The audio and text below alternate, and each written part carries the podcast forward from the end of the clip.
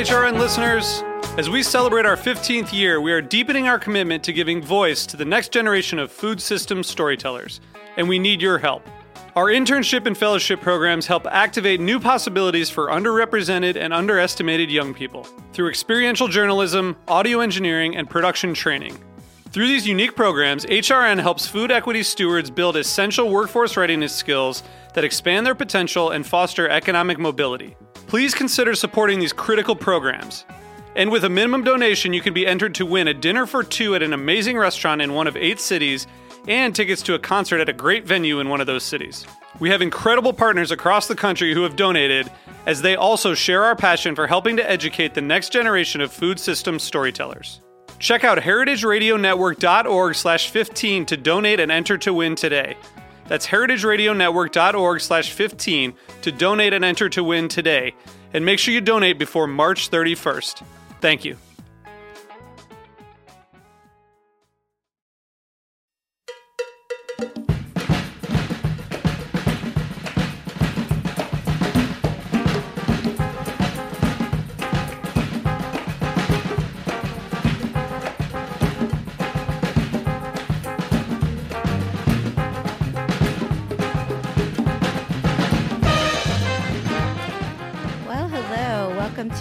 Industry on Heritage Radio Network. I'm your host, Shari Bayer, and we're coming to you live from Roberta's Restaurant in Bushwick, Brooklyn. It is Wednesday, April 3rd, 2019. This is the 211th episode of the series, which is dedicated to behind the scenes talents in the hospitality industry. Today, I have a special on the road show from South Beach Wine and Food Festival 2019. But first, as I do in every show, I'm going to start out with my PR tip. Later, we will have a few exclusive interviews from the festival and my solo dining experience. As the founder of Bayer Public Relations, I'm going to tip the show off with my PR tip of the week. So today's tip is to connect the dots. You see, although the world may seem large, when it comes to relationships, especially in a specific industry, it's actually quite a small world. We are all linked one way to another or another, and figuring out how so can help us move forward both professionally and socially. Remember six degrees of separation, or rather, Kevin Bacon, the idea that any two people are six or fewer acquaint- acquaintance links apart? Well, it's true, so believe in connections. That's my tip today. Now, I have a special on the road episode on the 18th annual Food Network and Cooking Channel South Beach Wine and Food Festival, which took place from February 20th to 24th, 2019, in South Beach, Florida. Now, I usually attend this event as it's in my hometown of Miami. I think I've been about 10 times. I haven't counted, but that's my guesstimate. And I like to call it spring break for chefs. It's, uh, it's a good time in South Beach. So, this five day festival, which was founded by Lee Schrager, brought some of the world's best chefs together for more than 100 unique collaborative dinners, wine tastings, beach parties, and cooking demonstrations. To date, the festival has raised more than $28 million for the Chaplin School of Hospitality and Tourism Management at FIU and serves as an interactive educational platform for more than 1,200 students who help make the festival happen every year. The festival's mission is to eat, drink, and educate. The events I attended included Barilla's Italian Bites on the Beach, Heineken Light Burger Bash presented by Schweid Sons, and Wine Spectator's Best of the Best at the Fontainebleau. I also hit many of the after parties where there are many chefs in attendance and industry friends. It was a good time. Okay, so what's happening on the show today? I have three interviews with festival participants. They are Matthew Accarrino, executive chef at SPQR in San Francisco, John Tesar, executive chef and partner at Knife in Dallas, Texas, and Adeena Sussman, cookbook author, food writer, recipe and product developer, and consultant based in Tel Aviv. Now, they all cooked at the festival. They all cook for a living. They all have written cookbooks. And I've known all of them for a really long time. I think our, our histories go back about 20 years. They're also really great people and work very hard. So I'm excited to, to do this show with them. Okay, so first up, we have my interview with Matt, Matthew Accarrino. the nationally recognized executive chef of SPQR in San Francisco. Born in the Midwest and raised on the East Coast, Matthew moved west to California in 2007. He had originally hoped to become a professional cyclist until a leg injury turned his passion for cooking into a career. Matthew's unique culinary style draws inspiration from his Italian heritage, personal ex- experience, and classical training with some of America's best chefs.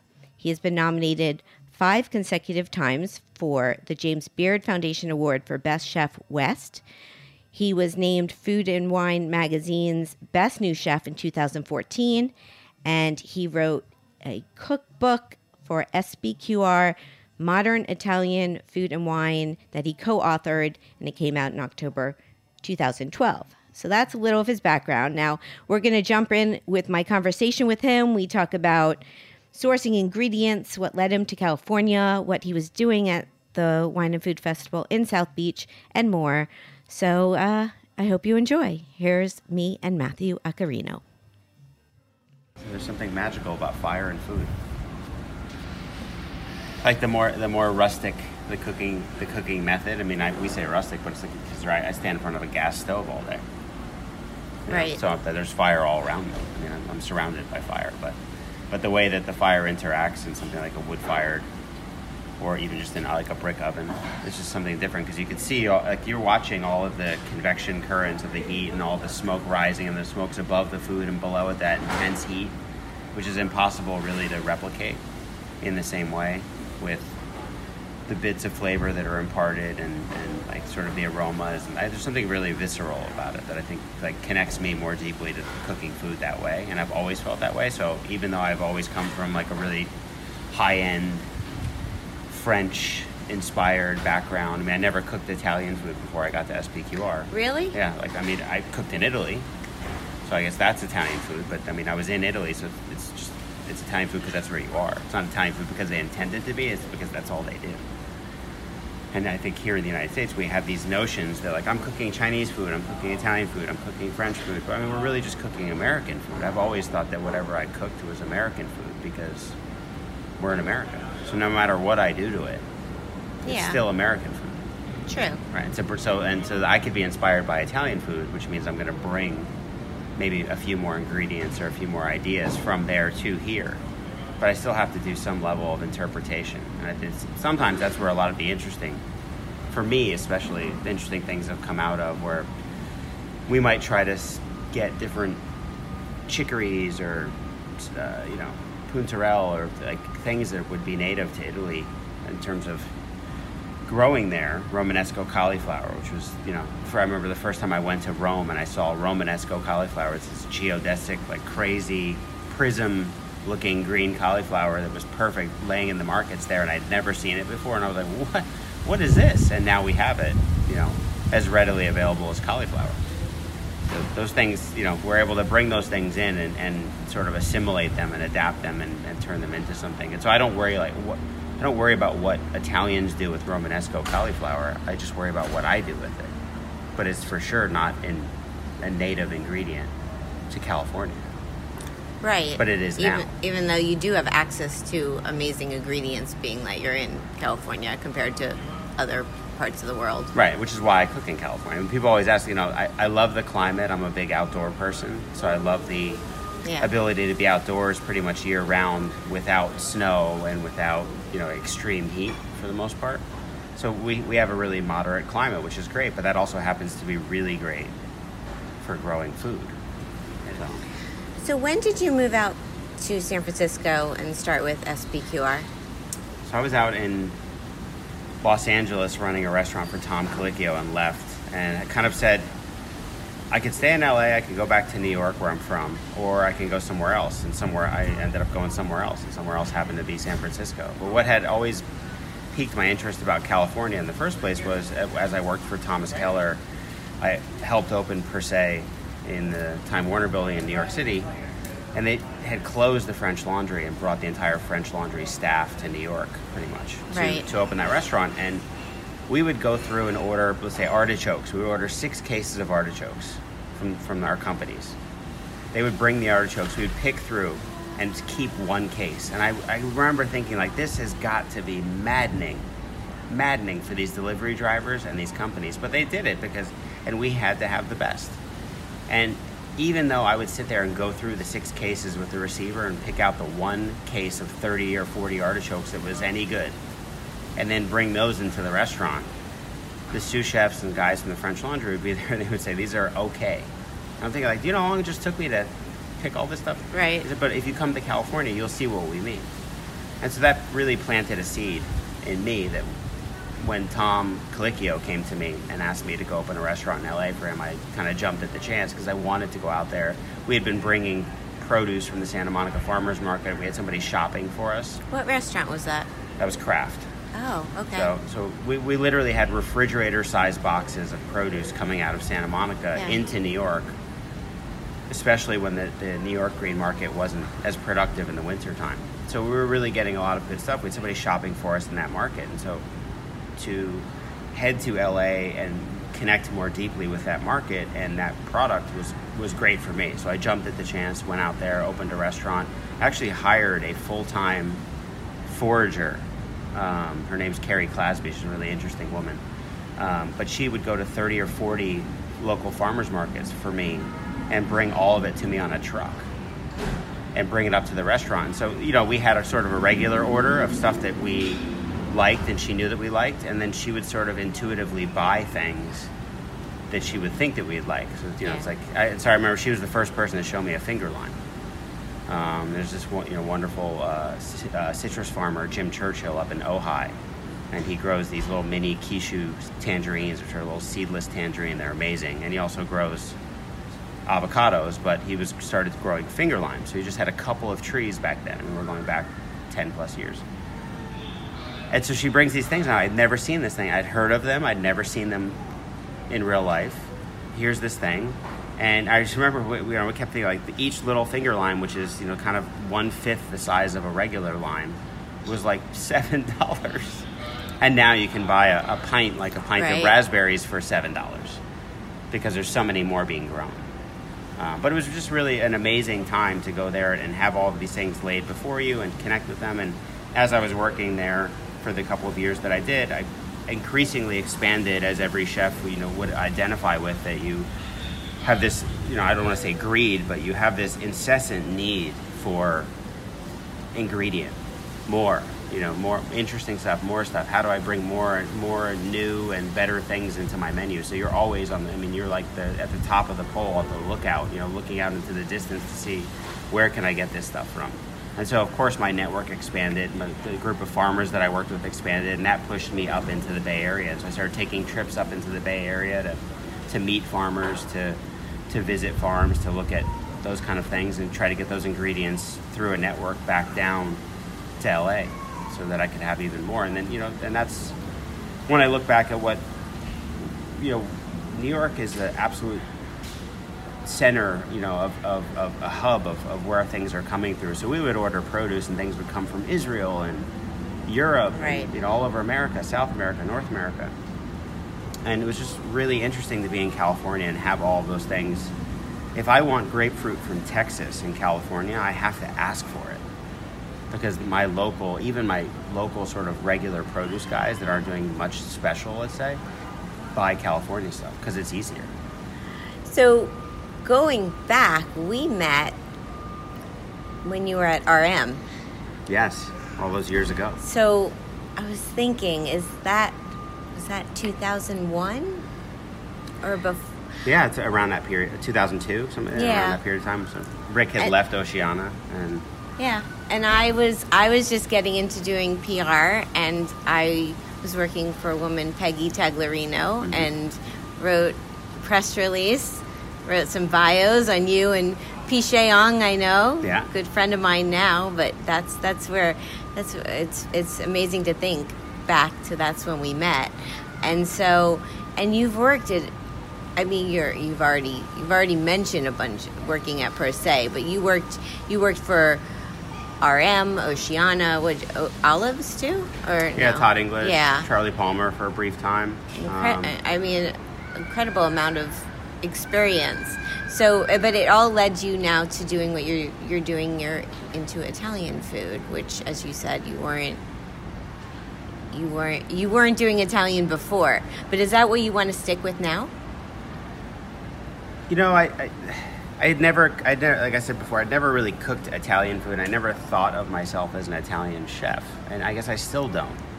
Um, but my family heritage is Italian, so I feel like there's this thread of it that runs through me, and I have a connection to it. I love like the the sort of connected experience of, of making pasta, of rolling pasta dough, of, of the creativity of it, and, and there there are certain food elements, things like bread or things like pasta that are just such broad canvases that it's kind of infinite what you can do with them. So I I think probably you know, as I started to work at SPQR in the first, you know, year, a couple years, I, didn't want to feel hemmed in by anything. So I started to bring in ingredients like like chilies from South America or, you know, huitlacoche into like a corn ravioli dish and started to bring in some elements that certainly wouldn't ever be traditionally Italian in any way. And I, I remember I caught a, some flack for it originally because there was really a very uh, strong traditional Italian movement in San Francisco at the time that I showed up in kind of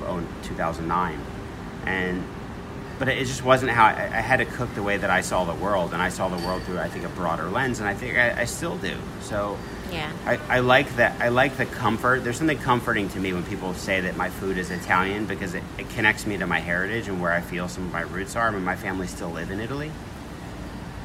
It's, so I, I have. I didn't know that. I have a lot of things that make me feel sort of Italian, but I don't speak fluent Italian. I, you know, I wasn't born there. Um, I'm definitely an American, and so I think I'd rather be the vanguard of of sort of what's next for American cooking yeah. in terms of you know we're a nation of, of you know a lot of us are born of we're Americans, but we're born of immigrant of immigrant past, and so that's okay.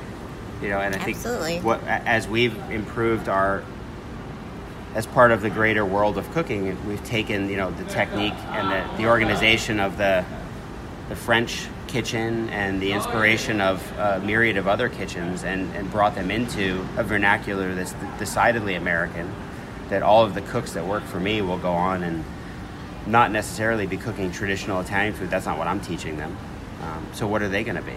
And what, what kind of kitchens will they run? I think it'll be really exciting in the next 10, 20, 30 years to see where food goes in America because we have sort of a cuisine of our own that's legitimate, and even people that come from other countries, if they have French origin and they're mm-hmm. they're doing food, there's you know there's lots of chefs in San Francisco that are have other influences to their food. Could it be Moroccan, French, Korean? Um, that are all friends, and but they're none of them are doing anything that's traditional. So I think that's that's where it's all headed, and so that's where I'm headed. I think it's a good place to be going. so we're down at South Beach Wine and Food Festival. Have you done this event before? I did it once three years ago, um, and you know it was a lot of fun. So when they asked me to come back, I'm, I'm doing um, a dinner tonight with Ryan Hardy out of New York. Uh, he's great. He's great, and and, and Evan Funke. Uh, he's of, also uh, great. out of LA. so when they said that, that that was who I was gonna gonna have, the, you know, to cook with tonight, I said, okay, I'll come. Like those are great opportunities. How would I ever connect with someone in LA and someone in New York at the same time, other than coming to a place like this? So, absolutely, I'm jealous. I'm not going to this dinner. And I saw you the other night at the Italian Bites event, so I know you did that. Mm-hmm. And what, what were you what were you serving there? You had a it was a rigatoni. So yeah, so we did a rigatoni. It was sponsored by Barilla, and they have a collection pasta that's actually fairly uh, nice it's done through the traditional bronze die, um, kind of like what we do at the restaurant, um, and then dried, which is still something I wish I could figure out, but it's uh, drying pasta is a really particular process. Um, so I'm, I'm really, really interested in that. But you know, all of the pasta, we're so busy at SPQR and um, we have a process where we don't need to do it, so we do a lot of extruded pasta, but we don't dry it. So I use that pasta, but what I the sauce I did with it, which is something again, this is sort of speaks to my culinary point of view, but we do a white bolognese, which I'm not sure exists. I think I made it up. Um, so bolognese sauce is a meat sauce traditional to to Italy and generally has some form of tomato in it, uh, amongst other things, especially heavy on the wine. And so what I do is we do a mixture of all white meats, or what I consider white meats, so turkey, chicken, uh, veal, pork, and all that is cooked. Spices. We use a lot of wild fennel. Uh, in California, it's a complete weed. So again, using something that speaks to where I'm from. Um, and then we use uh, creme fraiche, cream, white stock made from all the bones of all those animals, and um, then we finish it with some ricotta, which we kind of make very fine in a food processor and finish it at the last moment, and sofrito. So you get this sort of intense, uh, creamy, delicious sauce that has all of these these meat flavors in it, but doesn't have that tomato or that acidity in that same way. Um, and I think it just comes together with a lot of chopped herbs and fennel and things together. It comes, it's really bright and nice. I had it. It was delicious. So, um, and I think it's yeah. And people would, you know, everyone said white bolognese. What's that? No one had any idea what it was, and then they would taste it. And go, oh, it doesn't matter. It's good. And then leave. and that, that, that's really what it what it is. Um, and I think that's that's again, but it's indicative of my style to sort of take something, um, understand how to make a traditional bolognese sauce really well, and then sort of once I learn the rules, I'm, I love to throw all the rules out the window. Like a chef. Yeah, exactly. so, are, do you have any plans to open another restaurant, or is it something you're considering down the road? I mean, statistically, I, I, I don't think I have a choice. So I've, I've, been, I've been at SPQR for nine and a half years, um, which is really a long, long tenure for a chef. And you know, I made a deliberate choice to really enjoy my life and to do. I do a lot of things with, with cycling and, and uh, bike racing and things like that outside of work, and so I, have taken the last couple of years for sure to indulge that. Um, you know, I turned 41 this year, so in bike years, that's super old. Uh, in, in human years, I don't feel like it's that old. Although when I was 20, I thought I'd never be this age. So I hear you. Um, I don't yeah. know in chef years yeah. what it is. But in chef years, I might be middle aged. Okay. Um, so so yeah, I mean, I think statistically, probably I'm going to have to open up another restaurant because the trajectory of anyone's career. I mean, I, am pretty sure I have to work for another 25 years, so I should I should embellish that, but um, but nothing's set in stone yet. So I, I imagine one day there'll be something exciting to talk about. But in, in, the, in, the, in the, short term, you know, I'm, I'm always happy to be working with my team at SPQR and developing young chefs into, you know, there's, after all of my tenure at SPQR, I think most of the Italian restaurants in San Francisco have a person or two that's worked for me in them somewhere, um, which I, I, I, recently sort of realized that. And, you know, I'm proud of that because it's, it's, someone to be in a kitchen long enough to have enough people come through it um, that they're pretty much staffing all the other restaurants in town is great. But also, uh, you know, I feel like I just started. I still feel like I just started. Yeah. You know, every time I every time I think I know something, I, I, realize how little I know, and and so that that keeps me going. And like I said, I realize I got I got a lot, a lot longer to go uh, it, it, to, of working. So I, am I'm, I'm glad I've always viewed cooking as a lifetime occupation, um, and you know I'm glad glad to take it, and you know, I'm, I'm in no rush. I guess is what I would say. Is I'm in, you know cook, cooking one the one in, yeah. main ingredient in re- anything really good to do with cooking is patience. So I try to add that in wherever I can.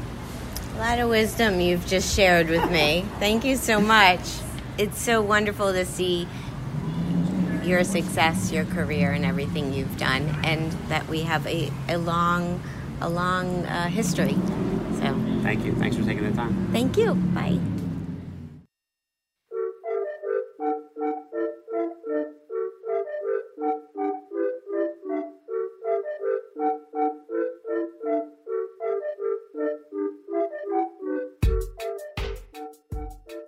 This episode is brought to you by Paris Gourmet, a leading specialty food importer and distributor servicing the New York tri state area and beyond from coast to coast.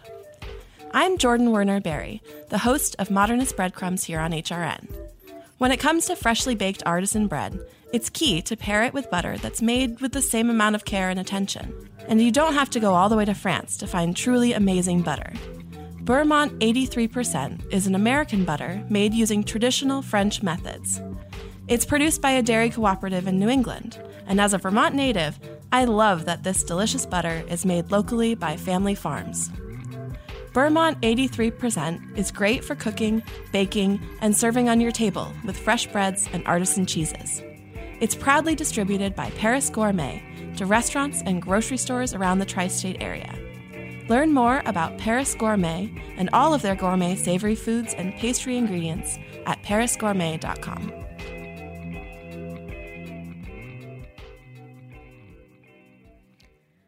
Welcome back to All in the Industry on Heritage Radio Network. I'm Shari Bayer, and this is my special on the road episode from the South Beach Wine and Food Festival. So, next up, I have my interview with Chef John Tesar, and Matthew Accarrino actually stayed with us for a bit. So, you're going to get you're going to get the two of them chatting um, as well, and uh, we we we cut it a little bit, but you're still going to see there's some background noise. Uh, it's uh, some some motorcycle revving happening on the streets of South Beach. So maybe it's just going to add a little flavor to the show, but I apologize in advance. So John Tesar is the executive chef and partner at Knife Dallas, a sophisticated destination for in-house dry aged steaks sourced from nearby Texas farms. In the midst of an influential culinary career spanning nearly four decades, John takes a classically trained chef's approach to steakhouse cuisine. An iconoclastic celebrity of the food world, John came up as a chef in New York City at 13 Barrow Street, 44 in Hell's Kitchen, Vine, and the Supper Club. He then went on to open two acclaimed restaurants in Dallas that have been named among the best in the country by Bon Appetit, Eater, Gayot, and Esquire.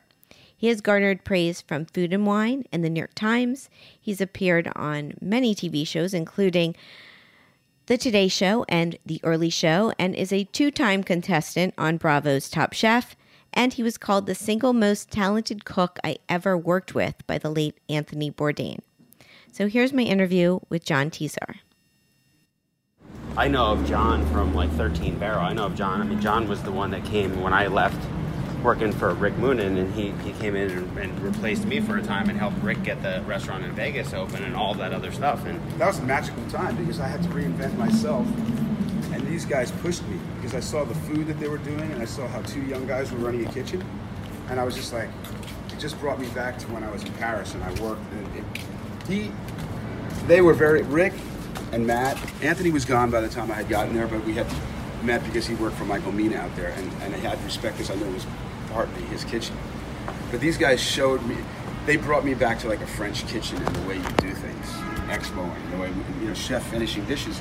And I had lost all that, like being in Lake Tahoe and kind of being a, a corporate chef with Clark Wolf. And, you know, Tahoe, they rolled the sidewalks up at 9 o'clock and it's a private restaurant, so we do 50 covers a night. It wasn't challenging. I mean, I was in the Bay Area, I was in Tahoe, I was in Reno, it was a, a wonderful time.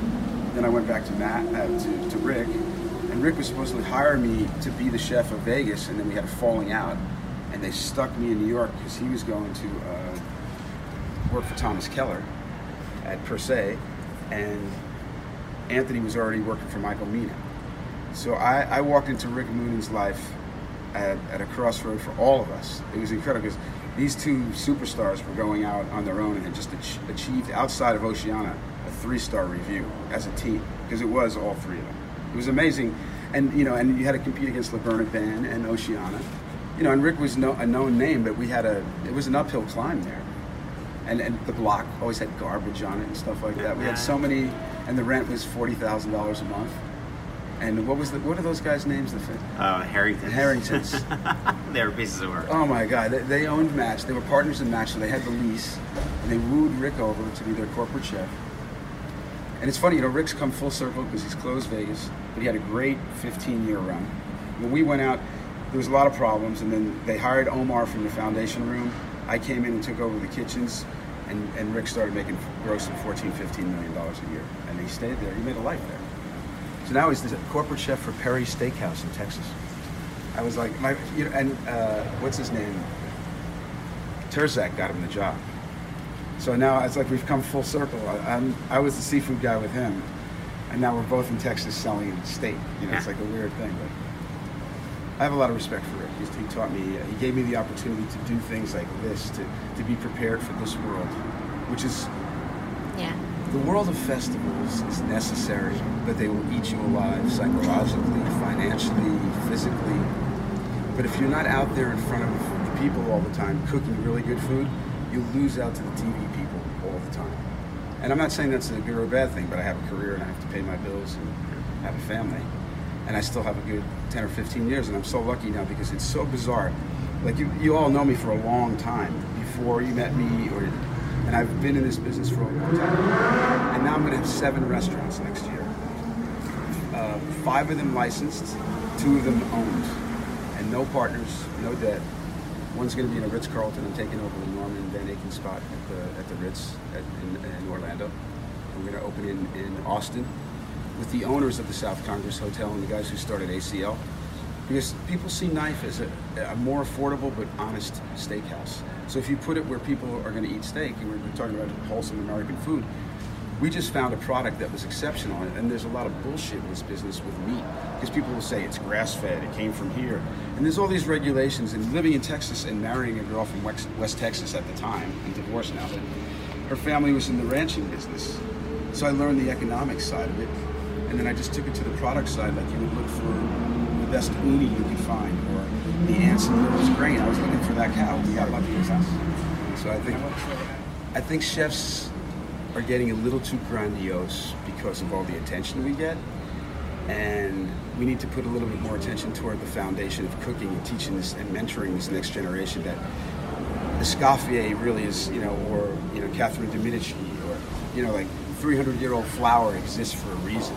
And we work with it in a special way because we're losing that. And, I, you know, I won't be around to see it, but it'd be a shame if we lost all of that history. What led you to, to Texas? And I mean, I replaced the legend Dean Fearing. It was, it was that was the two pivotal moments in my life: working for Rick Moonen and meeting Matt and those guys, and that working with that team, and going out to Vegas and that whole experience. And then from that experience, headhunters came and said, "Would you like to replace Dean Fearing at the mansion on Turtle Creek?" I'd never been to Texas in my whole life, but I knew who Dean was, and I know what the mansion was.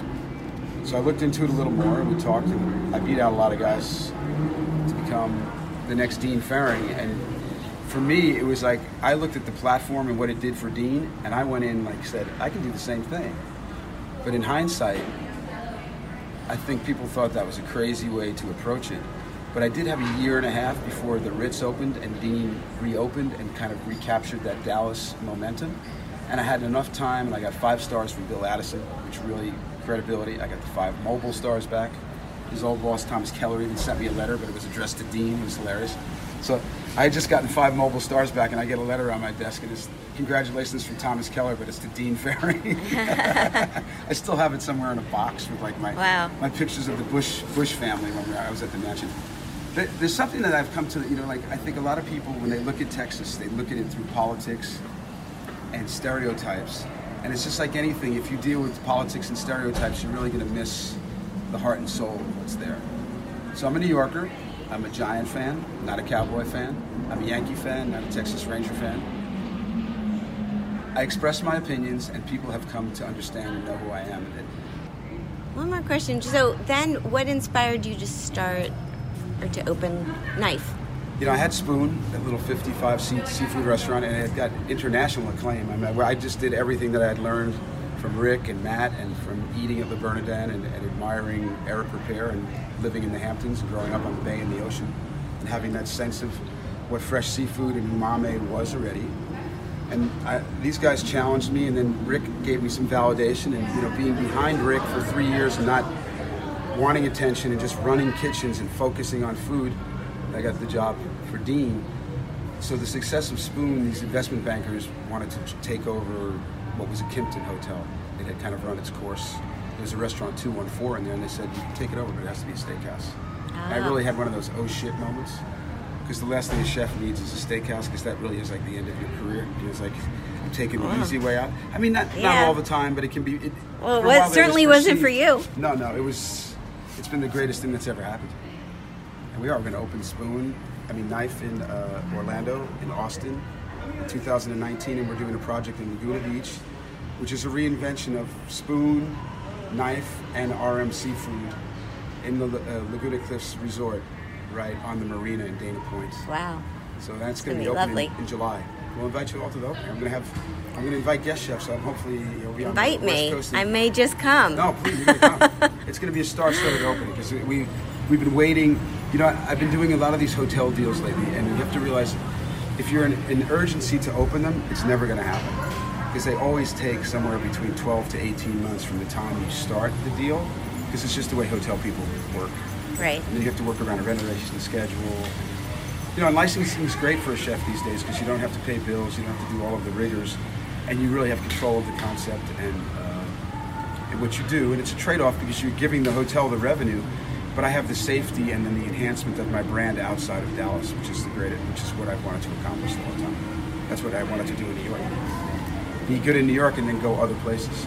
And I happened to see when I, the, the blessing of replacing Dean was going into a secondary market with a lot of political and geographical preconceived notions about it. It was easy to go in and kick the doors down and lay the groundwork for guys like Matt McCallister to, to succeed and to have Bruno come back and be the chef of the mansion and, and stuff like that because Yeah. people weren't eating that food before I got to the mansion and they gave me that opportunity. So it's, you know, things, you have to look at the, your own path and you have to see how you can seek true opportunity and, and integrity. Like, that- see, this man has integrity. That's what I love about him. Everything he does is done the right way, the proper way, or not at all. And he has the smallest kitchen in the world. And he's got these kids. I don't even know where he finds them. He could be in Rome, and you go to that restaurant, and the food is impeccable, and the service is amazing, and the wine selection.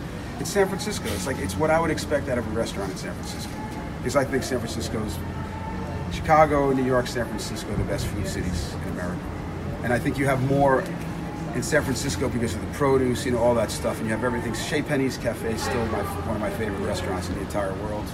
You know, stuff like that. I mean, and that's what American food should be. Like we're we're swinging so far to the extreme or the esoteric, but that's not sustainable. So I will sit on my steak empire for now and laugh as an old man and watch young kids try to make it in this business. Well, you've and, had and, will, and help them.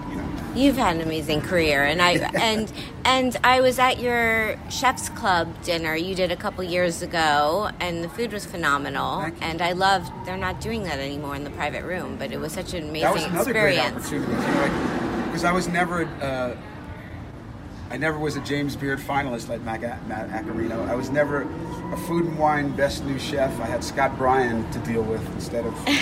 so I, I didn't have those uh, avenues to enter into this thing. So Rick really, and, and replacing Dean really invent, reinvented my career and put me in a place where someone would want to put me on Top Chef at the age of 54 years old because I was the most hated chef in Dallas. But I wasn't, and I'm not really now. So you see how sometimes the perseverance, I think the inspiration is, I think you should just never stop believing in yourself and know what good food is and just be a purveyor of it and the rest should come. If there's any justice in the world, if you work hard and you cook good food, people are going to find you. And there's less and less of that in the world these days. No, that's a great lesson. A lot of mediocrity out there. Sorry, but I'm. Okay, last thing. So we're, we're here at South Beach Wine and Food Festival, and I saw you last night at the Burger Bash. Yes. Pimento cheeseburger. Yeah, I love that. You know, it's, uh, delicious. we didn't get to use our meat, you know, but it's okay. And, and I, it, for me, it's like that's what, what the uh, the legacy of Josh Ozersky because we have another hamburger. I didn't want to do the Ozersky last night because I just think it's there's too many friends here, too many memories. It was just like too Yeah. too much. So we did this pimento burger, which Texas Monthly and a lot of other people thought was like one of the best burgers in Texas. And when you put it on that 44 Farms beef, it's just simple pimento cheese and a squishy bun. And I love the meat from 44 Farms, and I stole Bobby Flay's pimento cheese recipe like 10 years ago, and I've been using it ever since. Bobby, if you're listening, knows, he knows. now No, you know. knows. Bobby knows. He judged something for Bank of America because I was just on Beat Bobby Flay, and I, I think I beat him, but I, you know the judges, the last judge didn't. He winked at Bobby when he made the decision, so it was like, you know, you take it on the chin. It's TV. So Bob comes down to Texas, and Bank of America books us to do this event, and it was a guacamole contest against the executives of the bank, except he was the cook and I was the judge. So And when he walked in the door, I told him, I said, I said, you know, you know, you're not going to win this. You know that, don't you? no matter how good your guacamole is, you know. And he just he said, he knows. I know.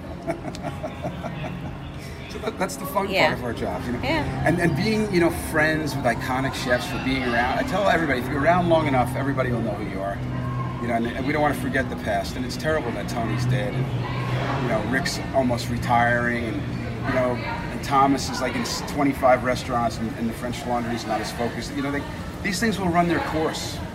But what's the, what you have to? I mean, your listeners, I'm asking, what's what's next that's not esoteric and has integrity and is real, and true to the foundations of American cooking, because that's where we really need to go. I think. That's how I approach every restaurant I do.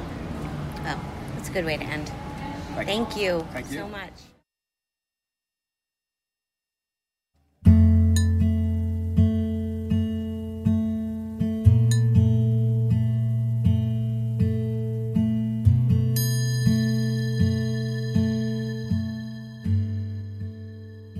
Are you enjoying this podcast? Heritage Radio Network has plenty more. My name is Akiko Katayama, and I'm the host of Japan Eats here on HRN.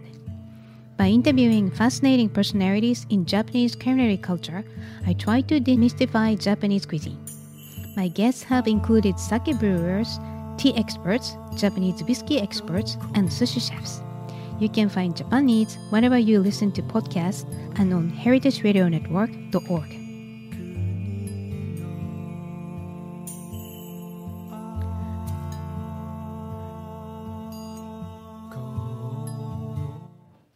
Welcome back to All in the Industry on Heritage Radio Network.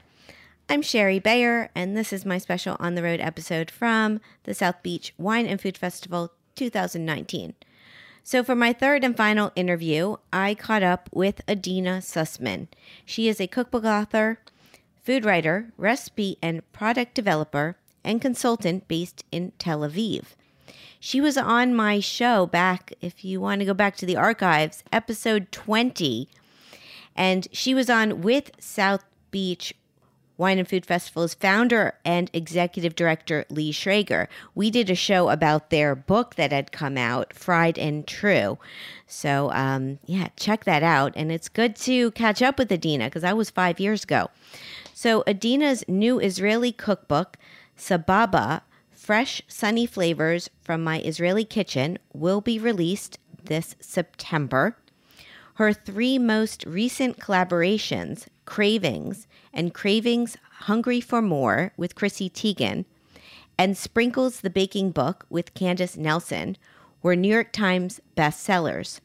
Along with co authoring 11 cookbooks and writing short stack editions Tahini, she's written about Israeli cooking, food, and culture for an array of publications, including Food and Wine, the Wall Street Journal, Travel and Leisure, Condé Nast Traveler, Epicurious, and Gourmet. So uh, here's my final interview with Adeena Sussman. But tell me about your event. It was fun. It was a Shabbat dinner um, with Einat Admoni and um, a chef from Israel, Amos Sion, who I have been to his restaurant, and um, Zach the baker. Oh, nice. Yeah, who lives in Israel part time now. Oh, does he? Near So- you? Um, he lives in Jerusalem, but we hang out sometimes. Um, it was really nice. It was a kosher dinner, so um, everything was actually made in advance because you can't cook on Shabbat. So we made it all, and then it was put in hot boxes, and we plated it like later in the evening. Oh, wow. Like you can't cook with live fire on Shabbat. But South Beach, the Wine and Food Festival, wanted to do a Shabbat dinner. They wanted to do a kosher dinner. Do So it was up in Surfside where there are a lot of kosher people. And people walked from their homes, people who keep the Sabbath. It was really fun. There were great wines, Israeli wines from Recanati, and it was a cool crowd. It was really fun. Really fun. We all ended up hanging out a lot because we did a lot of our prep in advance, so there wasn't that much to do on the spot. It was fun though. How many people? A hundred? It was nice. Make it look easy, right? you just cook for a hundred. you know, they make it look easy. Like I'm a home cook, so I get a little, I sweat the details more. For them, it's nothing. You know, they do stuff like this all the time. They're making, you know, Amos Theon was making 3,000 portions for an event tomorrow. 3,000 portions. That's just crazy. But yeah, I'm not doing it. Are you doing anything? No, I'm done. Okay. Yeah, I'm just relaxing, seeing friends.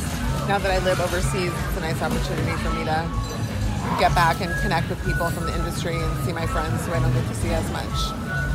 Nice. I love it. I love that I get to see you down here. I know. Tell me about your book. I saw you posted the cover the other day, and it looks gorgeous. Yeah, um, it's called Sababa, and it's about how I like to live and eat in Tel Aviv, basically. I live right near the Carmel Market, so there are a lot of recipes that are just inspired by the produce that I pick up and all the different influences that make up Israeli cuisine and how the cuisine is changing, and also just kind of how I put my own spin on things. Like, I make a lot of the condiments that are uh, staples of the Israeli kitchen, like schug hot sauce and harissa and preserved lemons, and try and find interesting ways to use them. You know, so you know, make one thing or buy one thing and it just sits in your fridge, sort of getting lonely. So yeah, it's, it's a really fun book, and there are a lot of pictures of the shuk and some chefs there and, and other people in the food world taught me how to make dishes um, for the book, which was really really nice. It's great. Can't believe it's happening after write co-authoring so many books to have my own book coming out. It's incredible. I'm so happy for you. how you. many how many books have you co-authored approximately? In the last nine years, I've done eleven. Wow. Yeah, And you've done two with Chrissy Teigen. two with Chrissy Teigen, um, two with Lee Schrager. Right, right. Fried chicken. Festival. Fried chicken and breakfast. Um, I just worked with David Burtka on his book, actually. Oh coming wow. out in Nice. a month. Um, and then a variety of other ones too. Candace Nelson from Sprinkles. And um, I've written a couple of dessert books, and two natural foods books, all kinds of stuff. Yeah. Thank you, Adeena. All right, we're going to jump right into my solo dining experience because, of course, I have one from South Beach. So here I'm doing something I think this is a first, though, for me because it's a takeaway version of a solo dining experience and it's at Joe's Stone Crab. Here's the rundown the location 11 Washington Avenue, Miami Beach, Florida. The concept legendary spot for Florida stone crabs. The owner, Stephen Sawitz, the great grandson of Joe's founder, Joe Weiss. So, why did I go? Because I love stone crabs, and I think uh, Joe's is pretty much a must visit when you're on the beach. My experience. So, late afternoon between events, I made my way to Joe's for what I call my annual picnic at South Pointe Park. Now, I guess I'm sharing my secret because, you know, it's very hard to get a reservation at Joe's.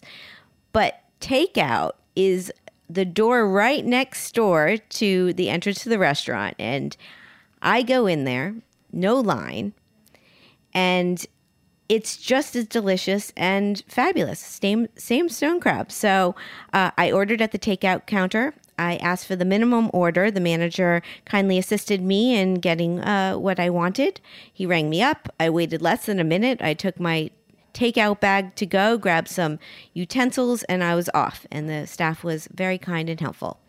So, what did I get? I had the medium claw stone crabs that came with the warm melted butter and creamy, spicy mustard sauce on the side. And it also came with a bag of fresh rolls and butter. My take I just love it. It's really one of my favorite meals to have. And the mustard sauce is so good. I mean, this is this is really seriously great dipping sauce. So, um, highly recommend. So the ambiance. So if you go into Joe's, the takeout place, it's a it's a large room. There's there is seating. Uh, there's a big bar. Uh, there's it's casual, uh, but it's it's designed as a to go place. So I took it. I walked a few minutes over to the water. I sat outside in the grass. I watched cruise ships as they were leaving the port of Miami to go out to sea, and uh, I had a, a nice time. So I'd say it's perfect for satisfying your stone crab cravings. Interesting tidbit Joe Weiss opened as a small lunch counter on Miami Beach in 1913, serving his top notch fish sandwich and fries. The rest is history. Personal fun fact so, if I don't get to Joe's when I go down to Miami, uh, my parents live in the Pinecrest area, and there's a place called Captain's Tavern Seafood Market, and they also have stone crabs, and they're quite fabulous. So, that's my second recommendation. The cost of my meal at Joe's was $28, and that's including everything. Would I go back? Yes, I would. Website is joesstonecrab.com. So that's the show. Uh, I hope I hope you enjoyed my interviews. A big thanks to South Beach Wine and Food Festival team and to Lee Schrager and the team at the door. Uh, I always have a great time at this event, and uh, it's so well produced. Uh, really, kudos to you. Next year, they have the dates out. It's February 19th to 23rd that's 2020, so mark your cal- calendar. And their website's sobewff.org if you want to find more information. Also, big thanks to my three interviewees. Matthew Accarrino, you, you can find him on social media at Matt Accarrino, and his website's spqrsf.com. Also to John Tesar. He's at Chef John Tesar, and his websites johntesar.com and knifedallas.com. And to Adeena Sussman. You can follow her at Adeena Sussman, and her website's her name, adeenasussman.com. So thank you to all of them, and thank you for listening. Uh, if you want to follow me, I'm at Shari Bayer at Bayer PR at All Industry. My Facebook page is All in the Industry. Websites BayerPublicRelations.com and ShariBayer.com. All of our shows are archived at heritageradionetwork.org. We are also on iTunes, Stitcher, and Spotify. Thanks to my engineer today, Max, and to my engineer, Matt, who helped put this whole show together for me with my edited clips. I really appreciate it. And next week, my show will be live. It's with Food and Wine's editor in chief, Hunter Lewis. He's going to be here in the studio with me, so I hope you'll tune in then. I'm Shari Bayer. Till next week, thanks for being part of All in the Industry. Bye.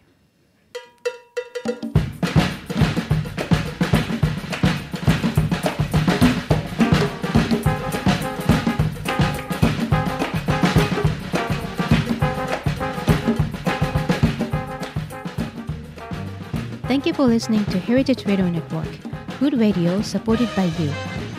For freshest content and to learn more about our 10 year anniversary celebration happening all year long, subscribe to our newsletter. Enter your email at the bottom of our website, heritageradionetwork.org.